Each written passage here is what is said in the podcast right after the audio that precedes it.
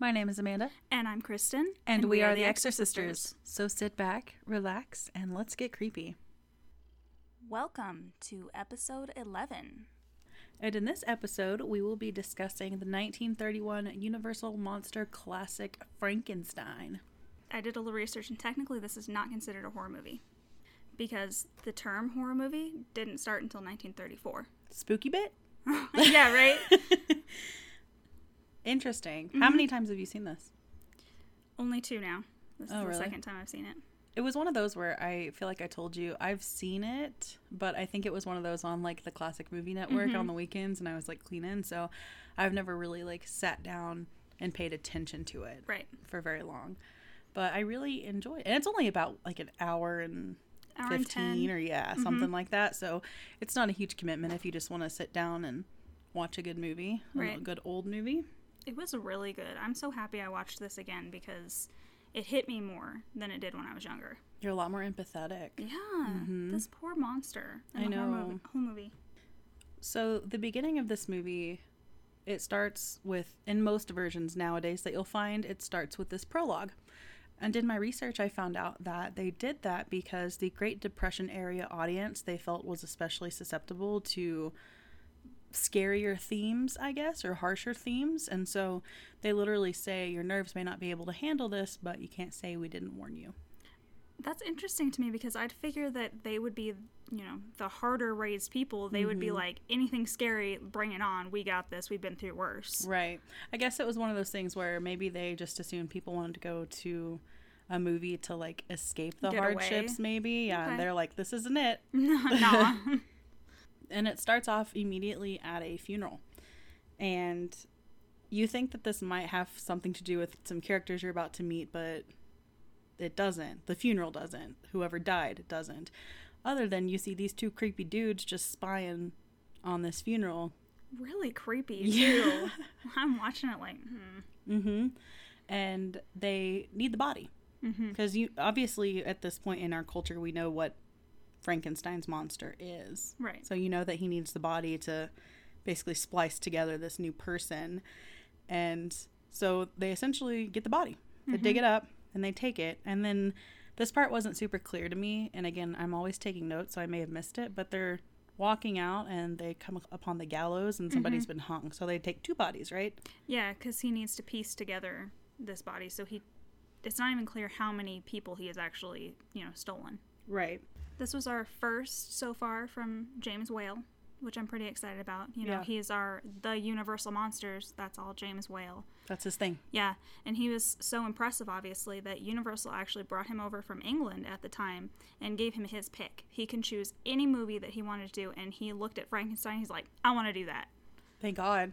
Right? Thank you. Appreciate it. it cuts to a medical school, and they're kind of spying on this anatomy class or this medical school class. And you see this professor talking about the brain, and he's got two specimens of brains. One of them is a healthy, normal brain, and the other one is like a hardened An Abby Normal one. Abby normal.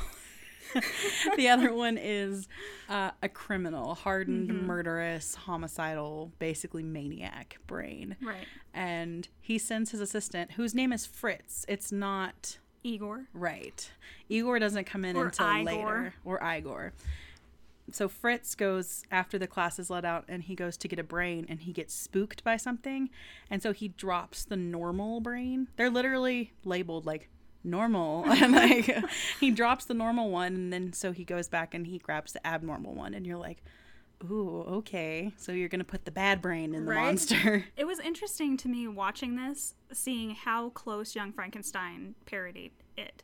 Oh, Gene Wilder Like, did so good in that movie. Scene by scene, almost, they had just Yeah. Mm-hmm. a little bit funnier. Because even in this, it's kind of funny when they see the, the jumping skeleton and stuff. Yeah. It's kind of funny in the beginning. Right. And then they just, like, doubled on top of it. Right. And there is a lot of humor in this movie now. It's so interesting to me, and it's something that you can't really answer unless you talk to somebody that was in a showing of Frankenstein, which you're not really going to find anymore. Right. and I, I wonder like how shocking some of this stuff was to people because now it's it's not scary and it's not funny in the way where you are like oh this sucks it's funny it's funny in the way where you can see humor because you're not scared or freaked out or disturbed, you know. I feel like it had to have been scary for those people though, like not seeing any of these movies that we have throughout the years. Mm-hmm. And even this, it wasn't scary, but it was so sad when Mm-hmm. you get to the monster. Yeah. But I and I also wondered did people think that it was sad for the monster or Yeah. did they also see him and we'll get into it Just later purely as a monster. like the village people did. Yeah. You know. And even Boris Karloff who played the monster said that he felt that children would empathize with the monster Mm-hmm. more than adults would. Which, by the way, Boris Karloff killed it. He Oh, was yeah. amazing. I'm watching him in these scenes going, oh my god. He's not even saying words, just pure acting, and he's doing Mm-hmm. amazing. You just want to stare at him the whole Yeah. time. Like stare at the monster's expressions in his face as he's learning things. But we're getting we'll get to that We're in a minute. so after the brain scene, after he steals the brain, it cuts to his fiancee Elizabeth and their friend Victor. Yeah. And Elizabeth got a letter that says that Henry is Henry Frankenstein. So that's the doctor, Dr. Frankenstein. Left his fiancee Elizabeth a letter saying that he's going to basically isolate himself in this abandoned tower because he just has to focus on his work. Because he's a mad scientist type. Yeah, exactly. And she's really concerned about him Mm-hmm. because they're supposed to get married. Like the village has been awaiting this big marriage and it's interrupting their lives. And she's worried that he's going insane, basically, and he's overworking. And As she should. Yeah, no, right. because you find out too, he's dropped out of medical school. Mm-hmm. I mean, he's dropped his entire life. He's not getting married like he said he would. Everything is just derailed because he's just so wrapped up in this project. Yeah. And Victor, I don't know, is Victor really a friend if he's just trying to get in the pants of somebody's fiance? Right? Like, It's like Jesse's girl type of friend. yeah, he's like at their wedding and shit, and it's like, mm-hmm. But she says she's worried about him, and so Victor valiantly is like, I'm gonna go get him. mm-hmm. And she's like, I'm gonna come with you because, you know, she wants to know where her fiance is. And so they decide to do that, but before they do, they go to his medical school professor that he trusted and that kind of took him under his wing because maybe he'll know why this is happening or what exactly he's doing. Right. Or he'll be an authority figure that Henry will trust and can Mm-hmm. talk him down. Yep. So they talk to this old medical school professor of his, and he says he became obsessed with creating life. And he said that he wanted to create human life, and he tried to get cadavers basically from the medical school to do this, but they told him no. And so he said he was going to just go get the bodies however he could. They're like, You're being creepy. You're not going to do that. So then he left. So I'm going to go be more creepy and dig up graves. Fresh bodies only. and they basically convince him, okay, well, he trusts you. I'm his fiance, and I'm this friend. So at least all three of us, hopefully, he'll trust one of us enough to. He agrees so fast, though. Like, first he tells him, No, I'm not going. And then, like, literally the next sentence, Okay, I'll go with. I don't remember what scene. We'll come across it eventually in my notes, but I literally wrote down at some point in this. It took two seconds of him being like, no, no, yes, okay. And I was like, all right. And then it cuts to his tower. And of course, it's really stormy. But it's not stormy in the way where it's like, oh, it's a typical horror movie. It's thunderstorming. There's a specific reason he's waited mm-hmm. for this storm. So it's not just a formula type thing, especially because there weren't quite those formulas yet. right. It, he needed the electricity, the electrical power from the lightning. Yeah, which actually isn't in the book. He created the monster in his dorm room and then didn't specify how he created the monster in the book. So this is all universal, and since then it has become the known term of how to create Frankenstein. Yeah, reanimation is from lightning. Yep. Because that's the only thing that's going to give their bodies enough of a surge mm-hmm.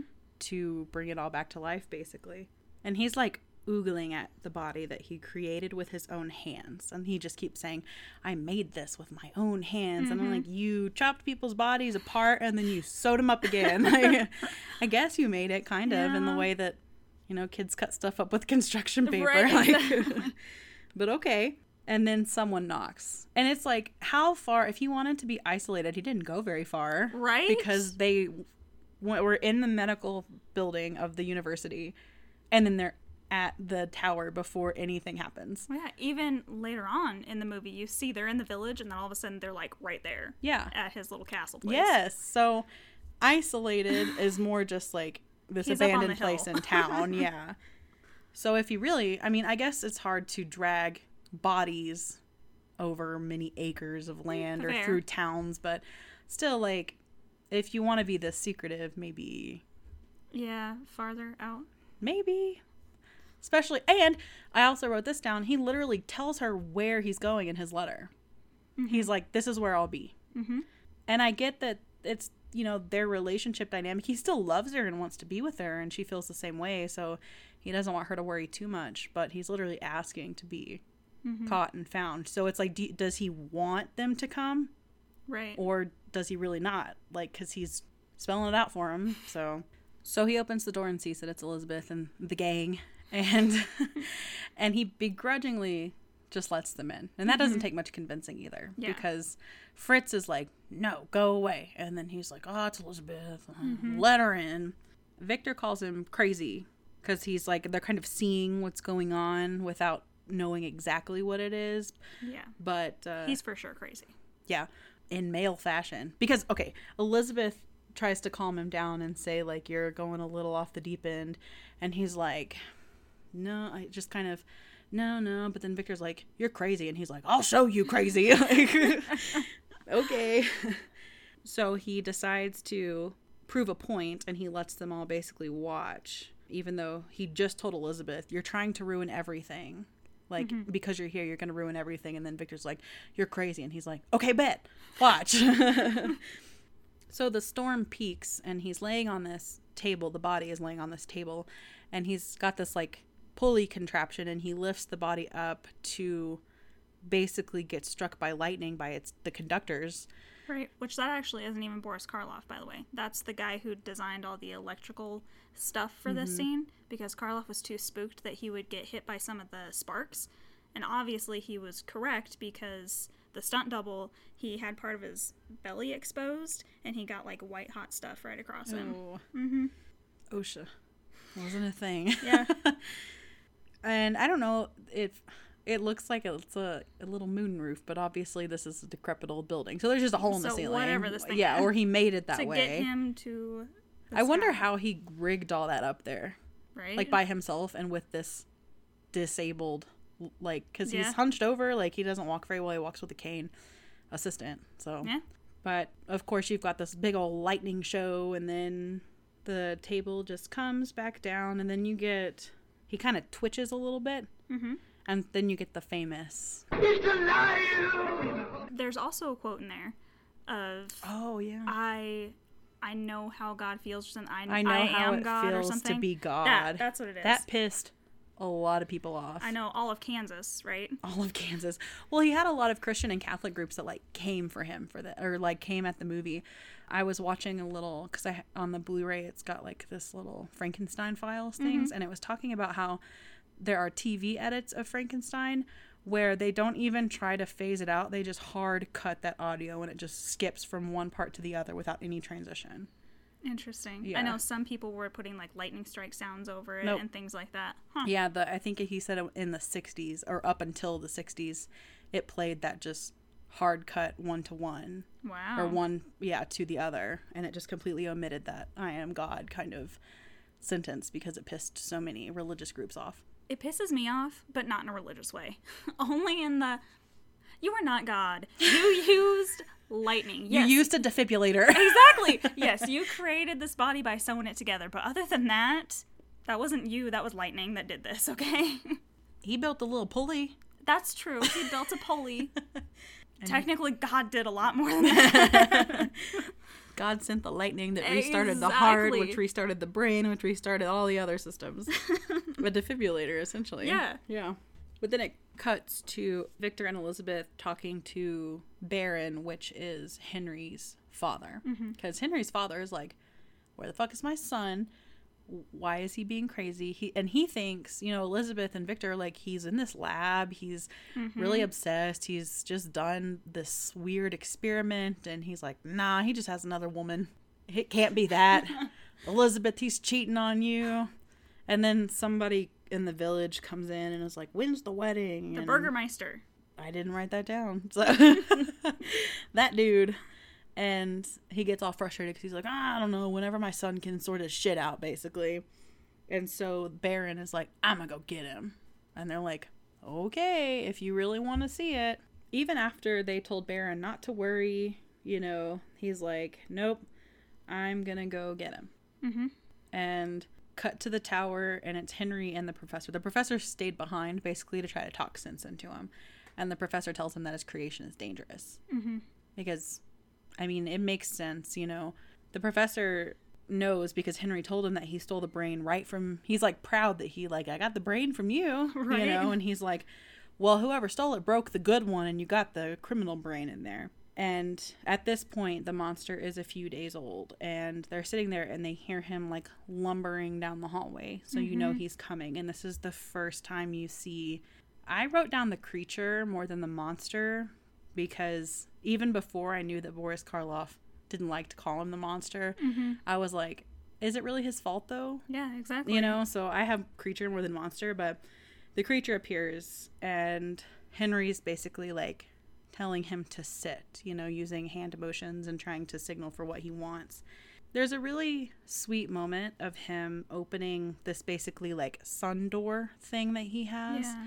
and he lets him see sunlight for the first time and the creature just reaches towards it and he's you can tell on his face and this goes back to Boris Karloff's portrayal of the creature he's so happy and mm-hmm. stunned but in a good way Yeah. and it's And then they just close it on him. yeah they let him see it and he lifts his hands towards it and gets all happy and then they just why can't you just leave it open Exactly. and let him enjoy the sunlight if you're not going to let him outside Right. keep the sun door open Mm-hmm. it was a happy moment and then it was sad almost immediately because again because boris karloff did such a good job just acting with his expressions you can see how sad he gets Yeah, when absolutely. the when the sun goes away and fucking fritz man this assistant fritz runs in with a torch And then Frankenstein's even like, get the torch away from him, and he still comes at him over and over again with the torch. What it's the fuck? It's like he's feeling powerful for the first time in his little life and so he's like a little kid torturing a bug because he can you know We're moving ahead, but thankfully he gets killed. Because I hate him. he deserved it. Yeah. You don't just and he's just doing it for funsies. It's Yeah. not like he has a, it's not like he's trying to I hate to say this but like with animals like scare them back into a pin or something because he's not. He just thinks it's funny because he's Mm-hmm. Laughing the whole time and he's enjoying torturing this poor creature. And because the creature starts freaking out, everyone starts freaking out, and then they just tie him up, and he's like groaning and he's in chains, and then Fritz whips him. And he starts taunting him again with the torch. And now he's chained up and being tortured Yeah. with, which is just awful. It's hard to even like, if you really think about what's happening to him, it's just like too sad to even. Yeah, exactly. dive I, into. I felt it like intensely watching this movie again. When I was younger, not so much. It was just a horror movie, but this one was really sad. Yeah. Like, just leave him alone. He's not doing anything. He's even chained there. He can't do anything. Right. Again, he's just having fun. But then, of course, you know, the professor and Dr. Frankenstein hear screaming, and the creature killed him. I don't know how. It doesn't show you how. Like, he, He- managed to get him, but he, but he like, hung hung, him. him. Yeah. which was great, and I was very happy. But you know, then it comes back to Which him. is kind of funny because Fritz had to climb up and get that body off the gallows in the beginning, and then he ends Yeah. up getting hung by the creature, which is part of the body he mm-hmm. he went and got. But again, totally deserved it. If he would have just left him alone, he wouldn't have been killed. But then the creature, Exactly. of course, you know, they brand him as a monster now, Yeah, you know, and even though he was the one getting tortured by a monster. yeah, yeah. And the professor tells Henry to kill it, and so they go right on the outside of the door and hide on either side of it and draw him out again. And Henry draws him away with a torch, and the professor sticks a sedative needle in, mm-hmm. in his back, and it does eventually knock him out after he knocks the professor down. You kind of think the professor might be dead at this point, but right. because he just like passes out, but he's not, and the monster passes out, and they sedate him specifically so they can kill him. Mm-hmm. They're like, okay, you lost your chance. You killed somebody that was torturing you with fire. How dare you, this evil, Right. homicidal maniac monster? You know. I mean, especially when you've got a, a creature or a person or whatever this is, it's obviously a primitive being. So its only real instincts are to kill or attack or hide Right. or run. It, and you took away the hiding and the running. yeah. So obviously it's going to attack and kill because it's being harassed and tortured and thinks that it's going to get killed. What did they expect? Right, exactly. I would have been like, oh, well, Fritz shouldn't have been fucking around.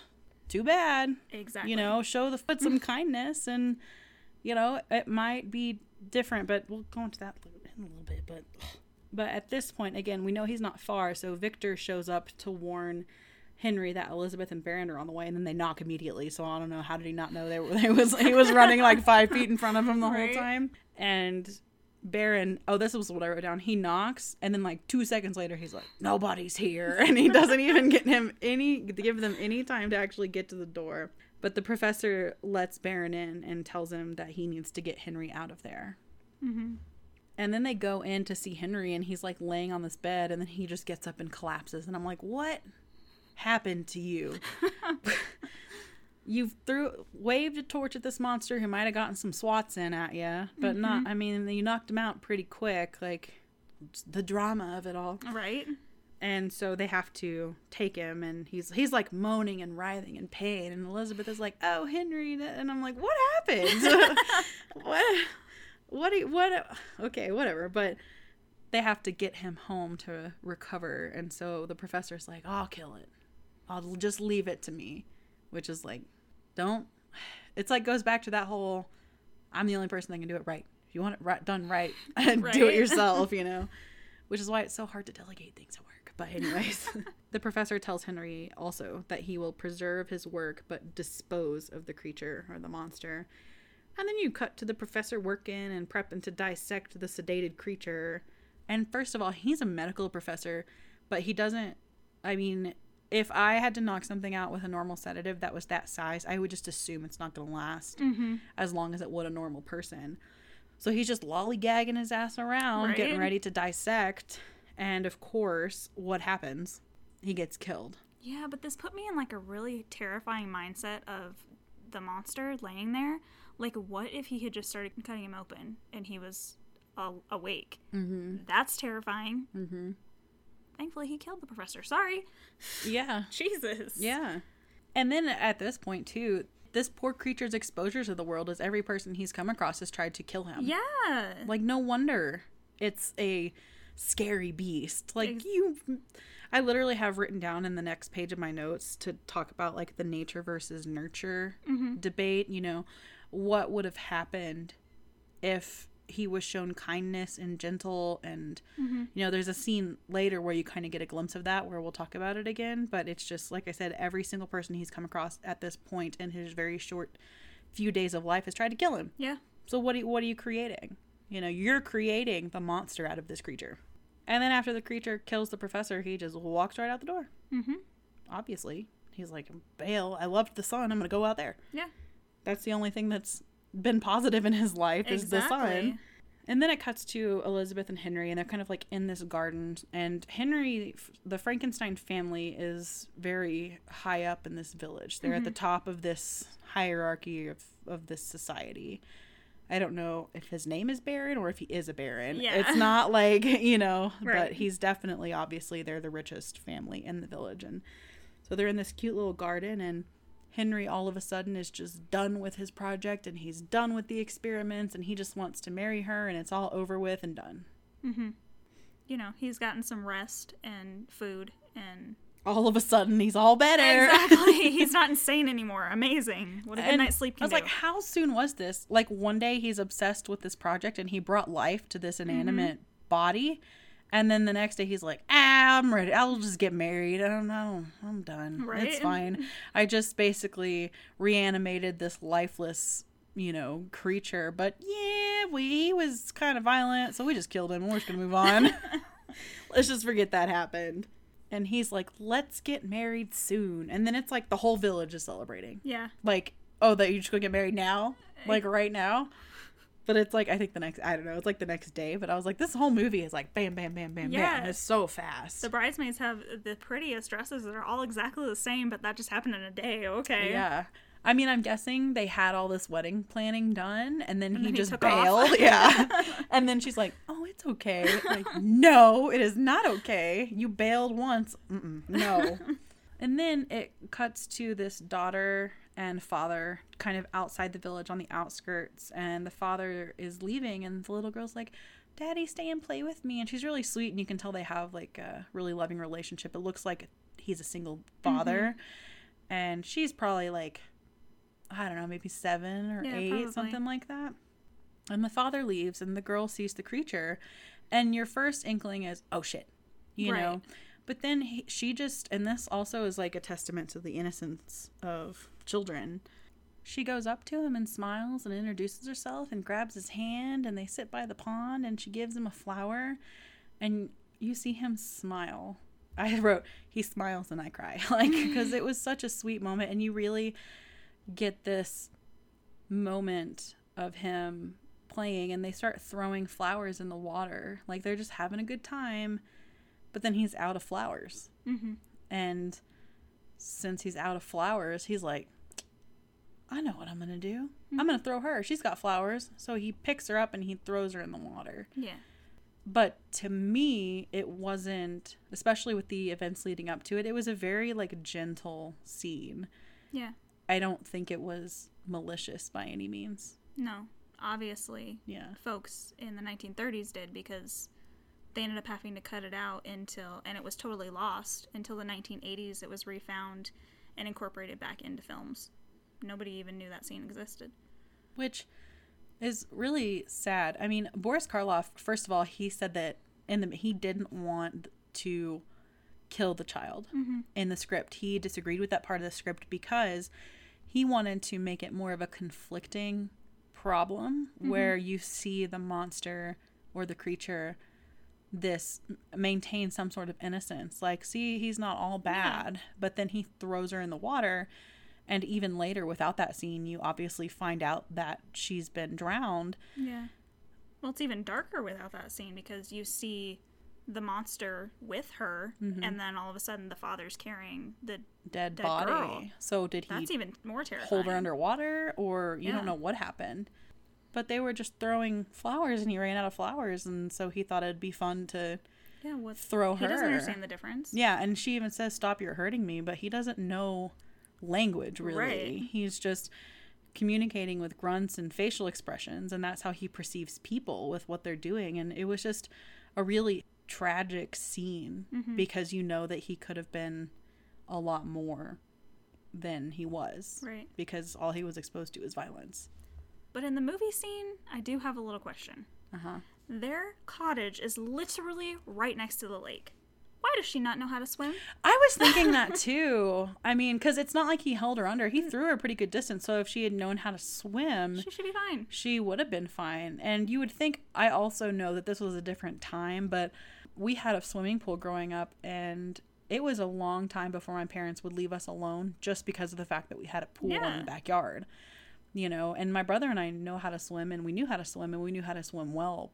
But you never know if Yeah. you're going to fall in and slip and bump your head, knock you out, or You're in whatever. this little cottage. What if she just like gets up in the middle of the night and walks outside and you're not paying attention and drowns? I feel like they would have taught her how to swim. Or she just wants to go for a swim. It's hot. There, there's no AC. Exactly. That's not a thing. I mean, you cool off by jumping in a pond, you Mm-hmm. know? So that was surprising to me. And I don't know if you'd call it a plot hole necessarily, or she just, somebody was irresponsible and didn't teach her how to swim. Yeah. You know? But it clearly in this.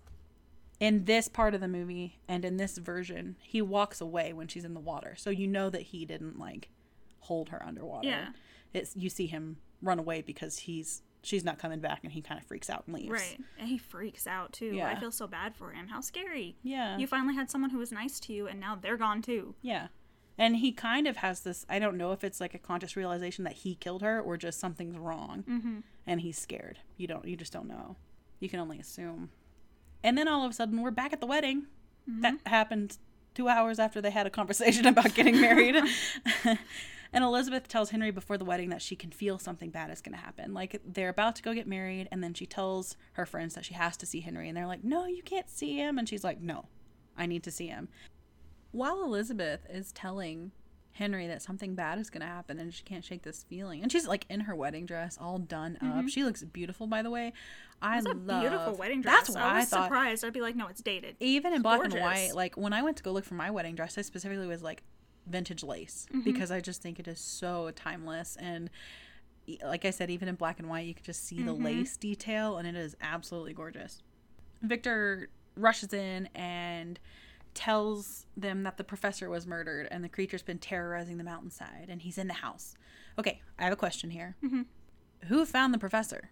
Because the whole village, including Victor, was at this house. Mm-hmm. So how do we know that he's killed? Was it just somebody Well, she does. mountainside? She does say that she's waiting for the professor, and he hasn't shown up yet, Yeah. or anything like that. So maybe she sent someone out. She was worried. Maybe. And they you, you don't ever know. Mm-hmm. So, but that's not a bad Yeah. answer, you know, to the the problem or the question, I guess.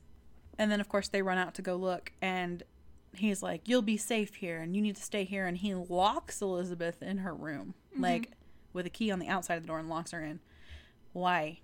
Can she not Because this is 1920s, 30s movie, and that has to be done to women. You'll be feel like fine. that's not Lock the- the door. That's not the only movie that that happens, and that happens all the time where they lock the woman in. Yeah, and there's obvious there's the monster slash creature gets in Mhm. because there's like I don't remember if it was a window or if it was like a back door. Yeah, they're like To the big- bedroom. either big tall windows that open, or yeah, a door. Yeah, because he just like steps Just- right in, you know, and he comes up behind her and he's she's screaming and you know you just she's banging on the door and they get in and she's just passed out on the bed. Mhm. But it looks more like a got scared and passed out than Mhm. like he did anything to her Right. because he basically got spooked and Yeah. and bailed. And that's when you see it cuts to the father walking his dead and she's still like wet and dripping his drowned daughter through the village. He says she's been murdered. She made me so sad. Yeah, and then the town gets all riled up. But I have another question here. How did he know that she didn't just fall in? He wasn't there. Like, how did he know that he that she was murdered? Because he Yeah. specifically says she was murdered. But point. you left. She could have decided to she asked you to play with her before you left and you were busy and I get that. Single dad, you got to go do whatever you got to do. But how do you know she didn't fall in or try to teach herself how to swim because again, i if you believe the scene, he just throws her in and walks away. So she could have. It's not like there was any like he didn't beat her or hit her. Yeah, there's no there wasn't a on her. struggle, right? So That's a good point. I didn't really think of that. you're just kind of asking. You're being asked to just buy into that, which Mm-hmm. is not a huge problem. But I was just kind of like, it gets the town kind of all the torch and pitchforks kind of Yeah. riled up and on what merit or what assumption does he Mm-hmm. know that there's this creature going through the mountainside i don't know you just don't you don't know but he gets these people up that they congregate outside this building Yeah. and they're demanding that they find this creature and at this point obviously the wedding is not happening because the bride is passed out and there's a murderous creature on the loose and It's fine. Her father can just hold her up. Yeah be great. Everybody stand behind her and hold her there. and they, the town gets the search party ready, and they break them into three groups. And Henry is leading one of the groups because it's his creature, and he's like, "Okay, I'm gonna, Yeah, he We're gonna thinks get that it. he needs to take care of it, especially now that it's killed the professor and everything. yeah, He needs to take care of his exactly." creature. And while they're looking, he breaks off from the group, which this is kind of when I'm like, oh, this is when it started in horror movie history. like, okay, it started in Frankenstein when he decided to separate from the group. Got it. Mm-hmm. and the group hears him yelling for help, and obviously he's come across his creature. Yeah. And the creature knocks him out, and there's a struggle. And the creature knocks him out and carries him inside a windmill. Right. Which Boris Karloff had to do that scene so many times, and he's actually carrying a six foot, 154 pound Colin Clive. Mm-hmm. He's carrying up and down because James Whale was so jealous of the attention Karloff was getting. He made him do that scene over and over and over and over and wouldn't supply him with a dummy. His daughter, Boris Karloff's daughter, said that he needed three back surgeries and he directly blamed this movie Fair. I can't imagine carrying a six foot, 150 pound dude over, and over, again. again. And he's in just his- limp too. In his costume, which weighed 48 pounds, 13 pounds each of his shoes. In August, they filmed this in the heat of At- August. At 44. Like, he's not in his prime. Right. Okay? yeah, so no wonder. I mean, it. Yeah, his performance was good, but also the physical demands like, were all real. But then he's getting so much attention for this. But Universal still considered him a no name, so he wasn't even invited to the premiere. Like he did all of this. He's this amazing He's the man, face of the poster. and he wasn't even invited to the premiere. wow. Poor guy. And the creature drags him to the top of this windmill, and then Henry wakes up. And at this point, the search parties all they, it was split into three search parties, and they've all kind of become Yeah. one because obviously they know where the creature is because it has Henry, and so they're at the base of this windmill. Nobody trying to go up the windmill because I think he I can't remember if he'd like He barricaded it, so he opened Yeah, it okay. and like a wooden piece fell and blocked the door, so nobody you know for only in. being a few days old, his problem solving skills really aren't terrible. But he didn't even do that. That I I made note of that. He he closes the door and a random piece of wood falls. He doesn't push Oh, it. I see. It just falls over. Just perfectly for him. and oh yeah, because they're trying to barricade the door down, and I wrote down right here: a whole city of men can't bust this Nah. rickety ass door down. but Henry wakes up when they're up in the windmill attic area, whatever, the top of it, and there's this like little ledge. It kind of looks like a balcony, and there's this whole big struggle. Were you gonna say something because you're laughing? throws the best dummy, this rag doll, Oh, over yeah. the edge. That's The- the creature be does. Frankenstein. I know that this is an old film and you have to accept some of that stuff, but it is so good. You have just this doll and it hits one of the windmill blades and it's just so fake. and of course, great. he wouldn't let him carry the doll up though. Right? they Yeah. had a dummy. Come on. Yeah, and yeah, it's funny. It just like you see it kind of flailing around and hitting the windmill, and then it There falls was no to the ground. stunt dude that would do that. Yeah. Come on. Yeah, you don't want to correct your back sideways on a windmill. yeah, that was funny. I really like that kind of stuff though because it shows you like how it was done before Yeah. like CGI was a thing, you know. yeah, so he throws Henry over, and Henry, even though it looks like he's like landed off like in a horrible, horrible position, he's not dead. Uh, But then uh, some of the men take him home, and the others uh, burn the windmill with the creature inside. How sad. How terrifying. oh this- my god.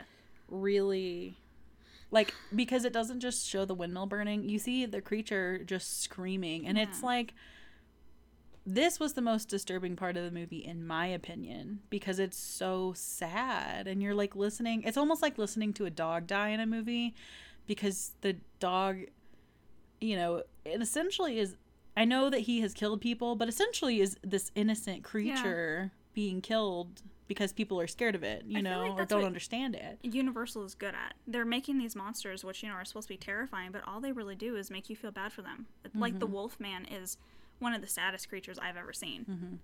I even drew another little sad face. I was like, its screaming is really just gut wrenching. And then also, how did they get the shot of the windmill on fire? Did they actually set a windmill on fire? It was a it an extra? Was, okay, so I was wondering. Yeah, that was actually so. James Whale wasn't the original director, and there was the dude some. that did Dracula was right. Because there was an actor, and I think the director from Dracula bailed Maybe. on the project. I know that this scene actually came from the original director, so they had just started Got filming a few pieces, and this scene wasn't actually James Whale's. It was Got from it. the original director, and it was miniature.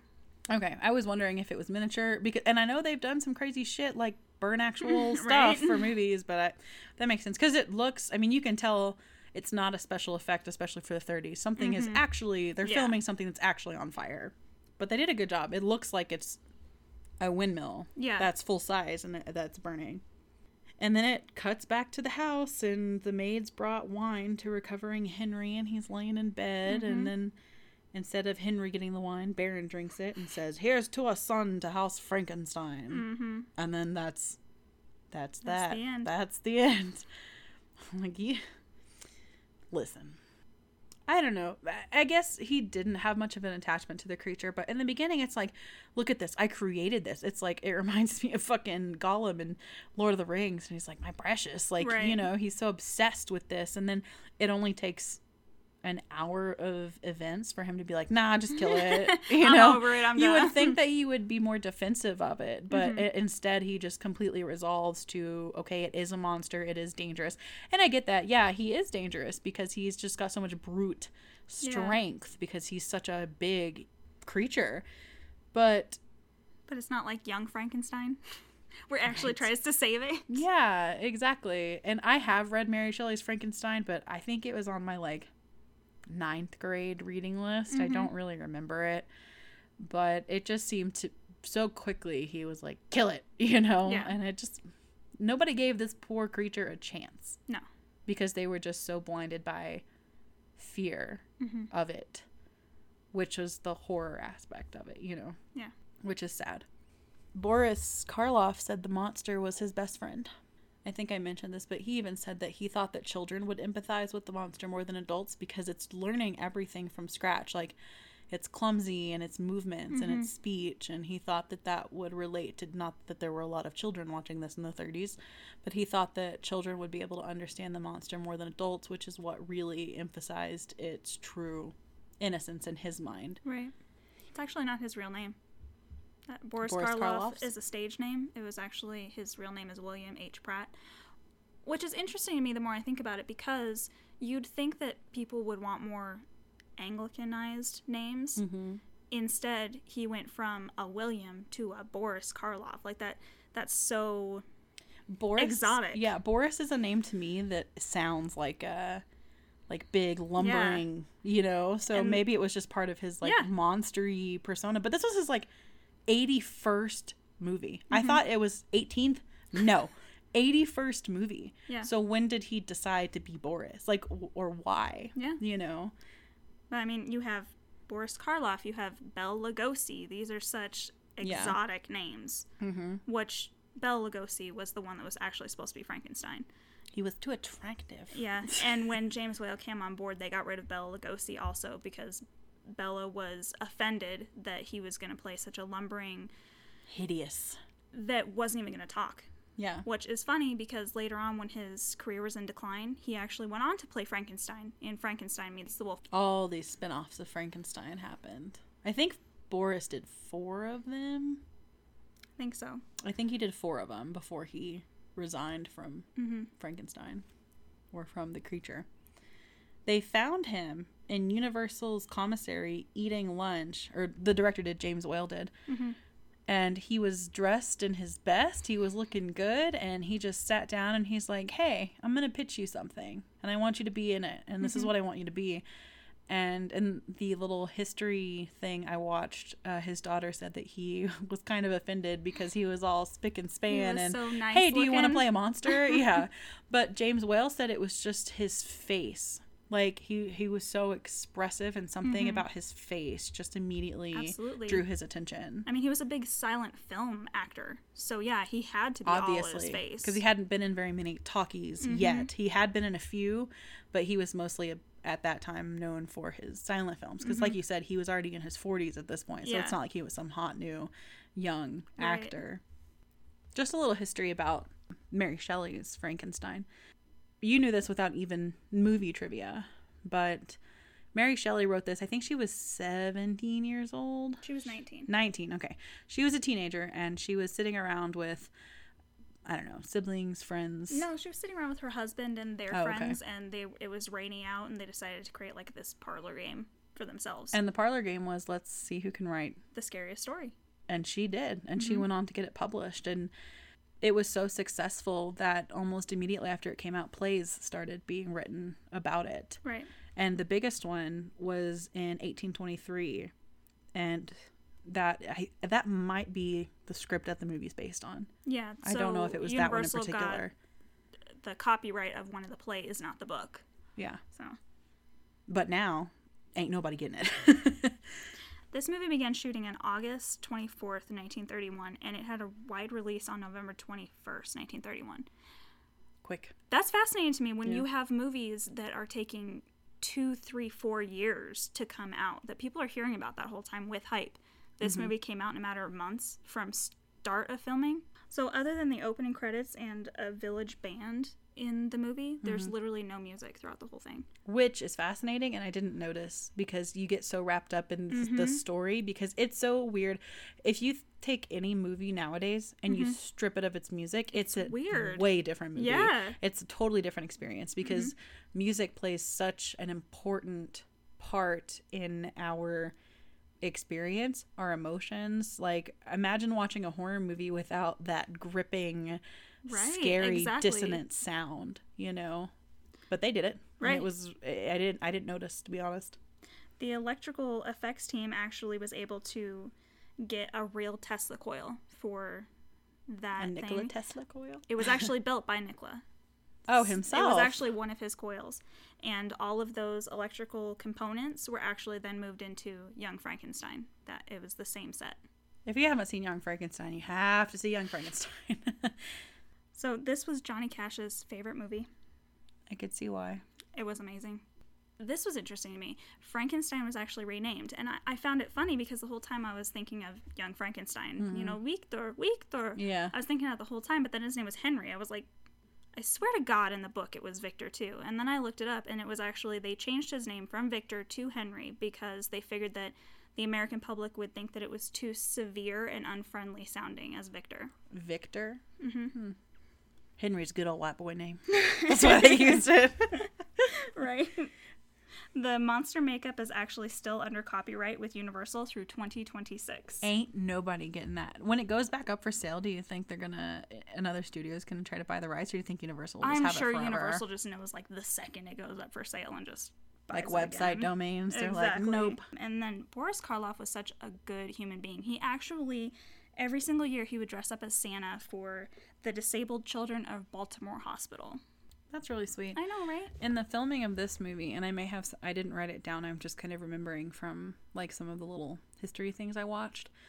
The little girl that played the one that he threw in the pond, they, s- he- she specifically wanted to go to set in the monsters limousine with him, and so they would walk in and and uh, it was so funny because she didn't want to be thrown. I also thought this was sad, but she didn't want to be thrown in the water. Mm-hmm. Because she couldn't swim. and the director had to bribe her and asked he would give her whatever she wanted mm-hmm. if he would if if she would let them throw her in the water. Mm-hmm. And she said she wanted a dozen hard-boiled eggs. And do you know why she fucking said that? Because her mother wanted her to be a star and had her on a diet she was seven or eight years old yeah That's so fucking sad. Isn't that- yeah. Mm-hmm. She's a baby. What the- and she watched her eating and so when somebody said i'll give you whatever she wanted she just wanted a dozen hard-boiled eggs and so he gave her two what the hell is wrong with that still happens too that's not just like an old-timey thing like parents again i'm not a parent but don't say shit about your kid's body like just you're gonna give them a complex Yeah. and clearly if all she wanted was she didn't it's not like she wanted chocolate cake it's not like she wanted sweets Yeah. it's not like she wanted She just you wanted, know like, she food. just she just wanted eggs yeah not even like deviled egg like she just straight up wanted hard-boiled eggs This whole movie makes me sad. I I, know. loved it, but Right, yeah. it makes me sad. Yeah. I didn't even write that down to talk about it, but yeah, it made me think of it, which is, you know, really sad. But I loved this movie. Yeah. I'm so glad I rewatched it. it's going to get really old with me giving all the old movies a five out of five, but I think I'd give this five out of five. They're so perfect. Every time I watch them, I'm like, what notes am I going to make? Because I can't say, literally, the only thing I had was the dummy. And then I just had to look up facts. on and I just had those small little, how did he know she was murdered and how did mm-hmm. they know the doctor was dead? Like just little things like that they're perfection. they're not like big plot holes though. Like Yeah. you see movies nowadays and sometimes you're just like, yeah, how did y'all miss that? Y'all are the professional. You can tell that it ended up or that the cutting room script is awful. Yeah. Yeah. So, I mean, yeah, I'd give this a 5 out of 5. Oh, for sure. Me, Yeah. like I love the Universal monsters, so I'm so happy we're gonna be doing all of them. Yeah. it's great. So, we are going to start something a little different. We are still, this is only episode 11. So, we're still a fairly new podcast and kind of playing around with some things that we want to mm-hmm. do. But for the next couple weeks, if you have any stories of your own about playing with a Ouija board that went a little negative, or it, even at all, if it was a positive experience, we would love to hear them as long as you don't mind that we talk about them. Yeah. So if you would email us at the theexorcisters at gmail.com. You can also find us on Facebook and Instagram at The Exorcisters Podcast, and you can DM us there or on Twitter at The Exorcisters, not The Exorcisters Podcast. And next time, move, children, vamonos. Till then, stay creepy. Bye.